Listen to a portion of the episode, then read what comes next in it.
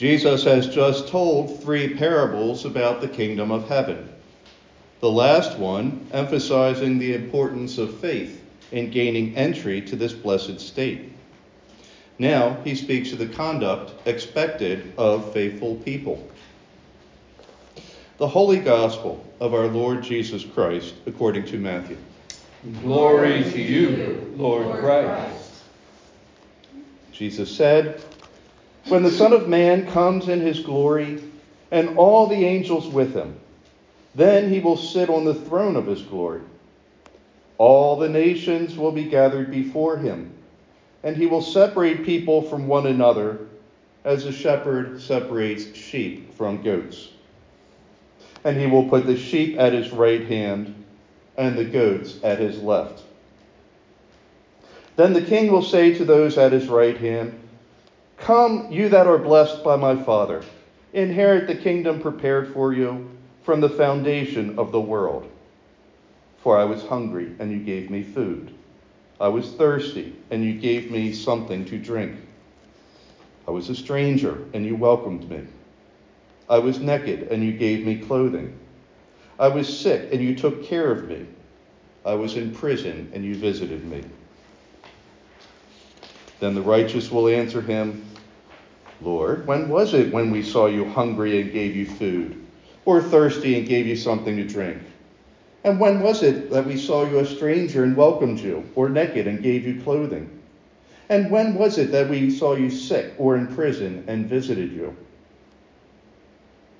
And the king will answer them, Truly I tell you, just as you did it to one of the least of these who are members of my family, you did it to me. Then he will say to those at his left hand, You that are accursed, depart from me into that eternal fire, prepared for the devil and his angels. For I was hungry, and you gave me no food. I was thirsty, and you gave me nothing to drink. I was a stranger, and you did not welcome me. Naked, and you did not give me clothing. Sick and in prison, and you did not visit me. Then they also will answer, Lord, when was it that we saw you hungry, or thirsty, or a stranger, or naked, or sick, or in prison, and did not take care of you? Then he will answer them, Truly I tell you, just as you did not do it to the least of one of the least of these, you did not do it for me. And those will go away to eternal punishment, but the righteous to eternal life. The Gospel of the Lord. Praise you, Lord Christ. In the name of God, Father, Son, and Holy Spirit. Amen. Please be seated.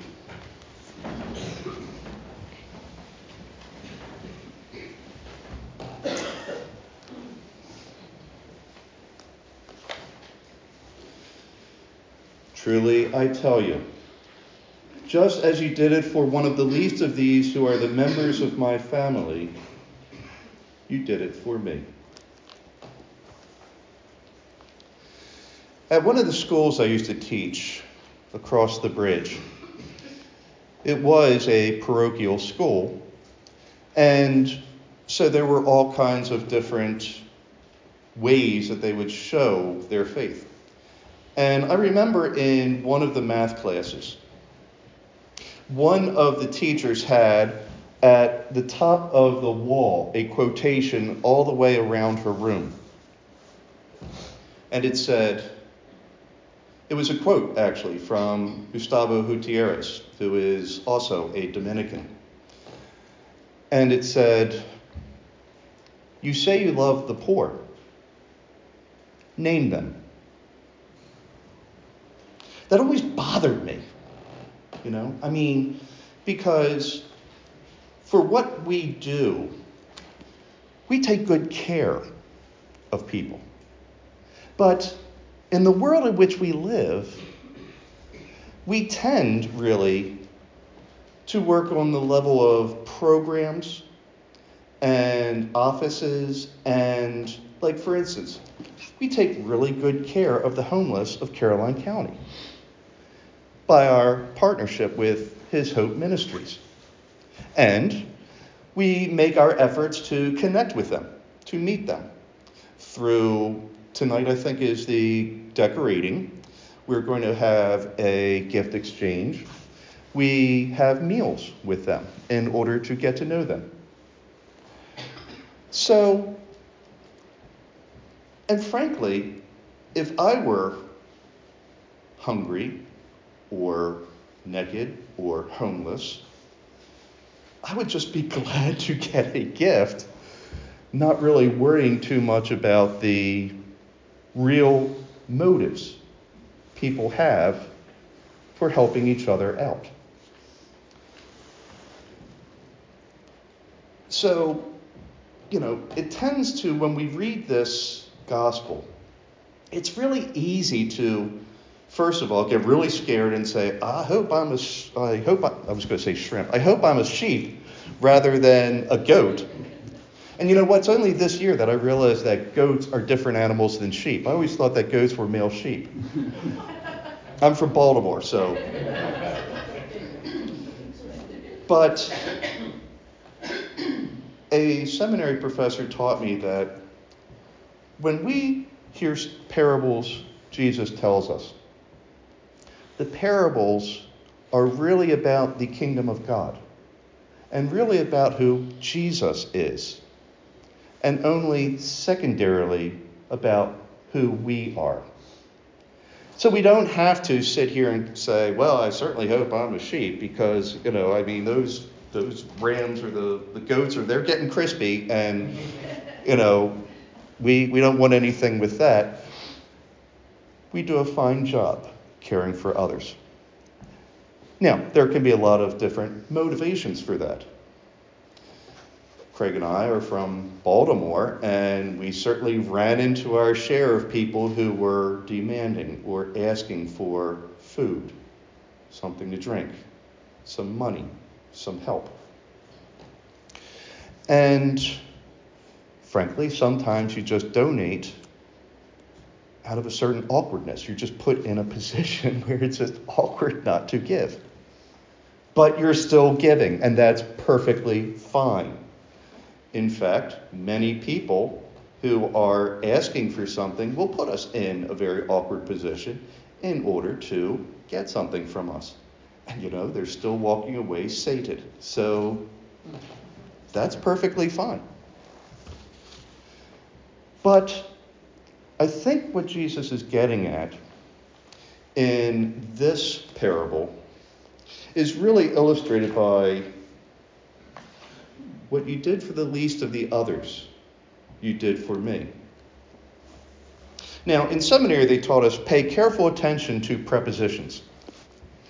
I guess if it were a Lutheran seminary, it'd be propositions, like all 95 of them. But in the seminary, pay attention to prepositions. What you did for the least of others, you did for me. And take it very much to heart. One of my heroes when I was growing up was named Dorothy Day. And she frankly couldn't keep herself out of prison. She founded the Catholic Worker Movement, where she would feed and clothe and accompany and care for people of all sorts of different highways and byways. And then she would protest about the conditions that would bring people to destitution or to oppression. She once wrote in prison in a letter all through those weary first days in jail when I was in solitary confinement. The only thoughts that brought comfort to my soul were those lines in the Psalms that express the terror and misery of man suddenly stricken and abandoned. Solitude and hunger and weariness of spirit. These sharpened my perception so that I suffered not only my own sorrows, but the sorrows of those about me. I was no longer myself. I was human. I was no longer a young girl, part of a radical movement seeking justice for the oppressed. I was the oppressed. I was that drug addict screaming and tossing in her cell, beating her head against the wall. I was also that shoplifter who, for rebellion, was sentenced to solitary. I was that woman who killed her lover and had murdered her children. The blackness of hell was all about me. The sorrows of the world encompassed me. I was like one gone down into the pit. Hope had forsaken me.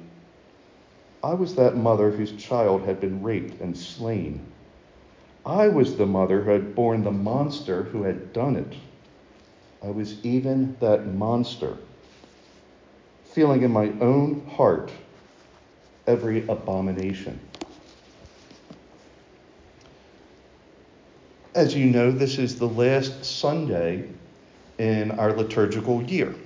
So the year as Christians in a liturgical, in a ritual church, follows the life of Christ. And we are coming to the end of our readings in the Gospel of Matthew.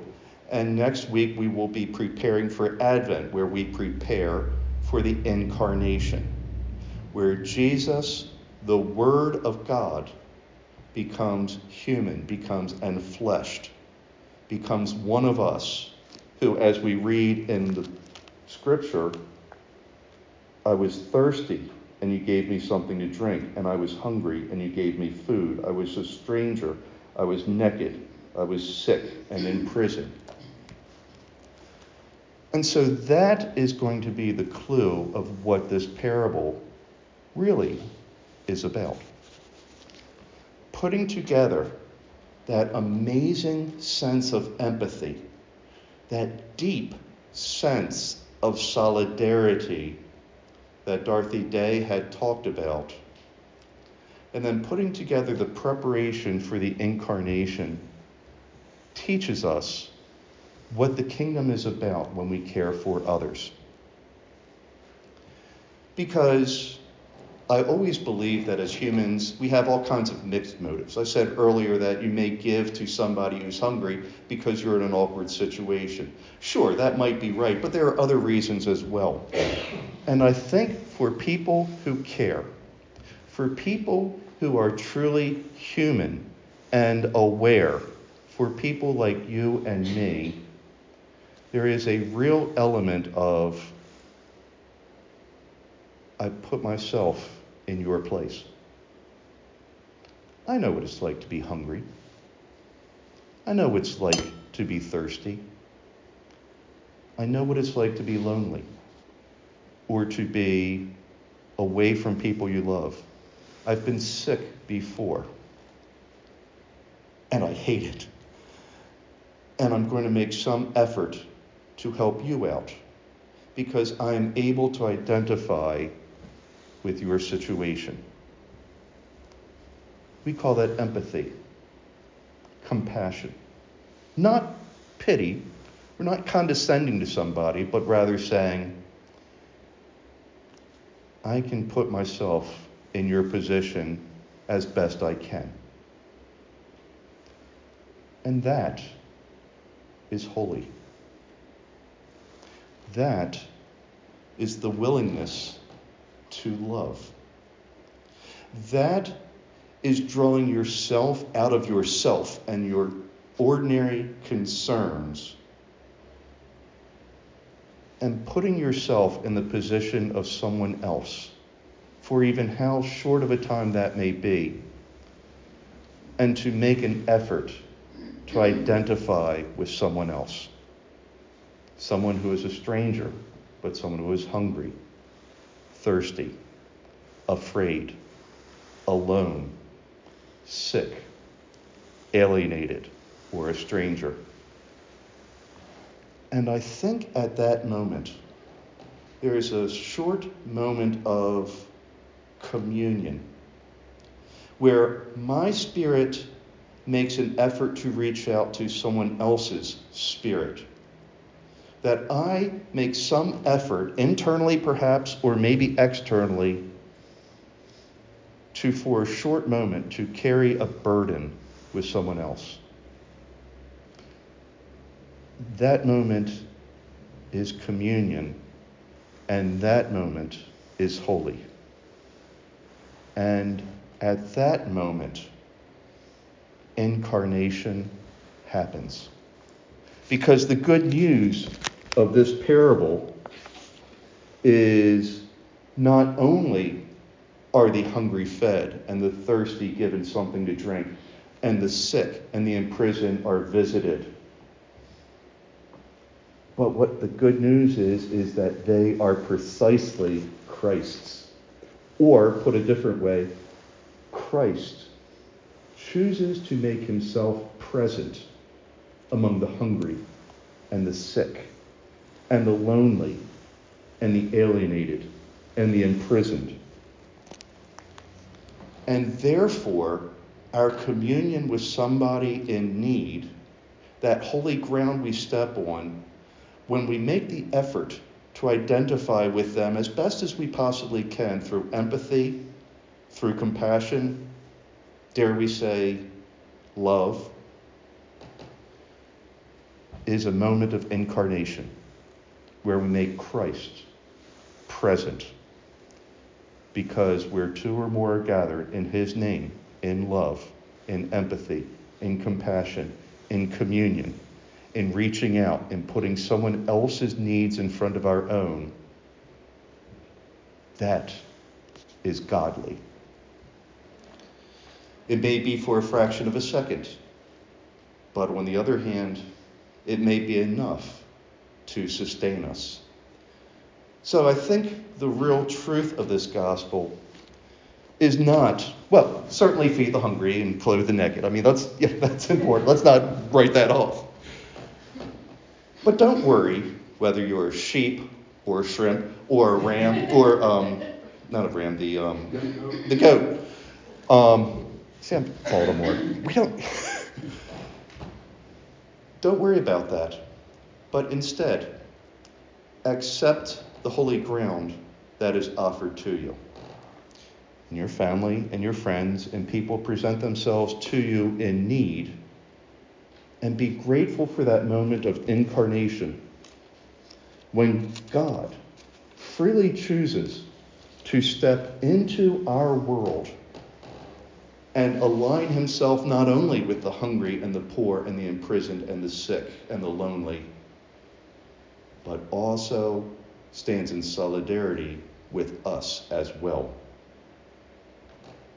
As Sara Miles of modern day, Dorothy Day once said of the gospel, what I heard and continue to hear is a voice that can crack religious and political convictions open, that advocates for the least qualified, least official, least likely Christianity proclaims against reason that the hungry will be fed, those who cast down will be raised up, and that all things, including my own failures, are being made new. It offers food without exception to the worthy and unworthy, the screwed up and the pious, and then commands all of us to do the same. It doesn't promise to solve or ease suffering, but to transform it, pledging that by loving one another, even through pain, we will find more life. And it insists that by opening ourselves to strangers, the despised or frightening or unintelligible other, we will see more and more of the holy, since without exception, all people are one body. God's. In the name of God, Father, Son, and Holy Spirit. Amen.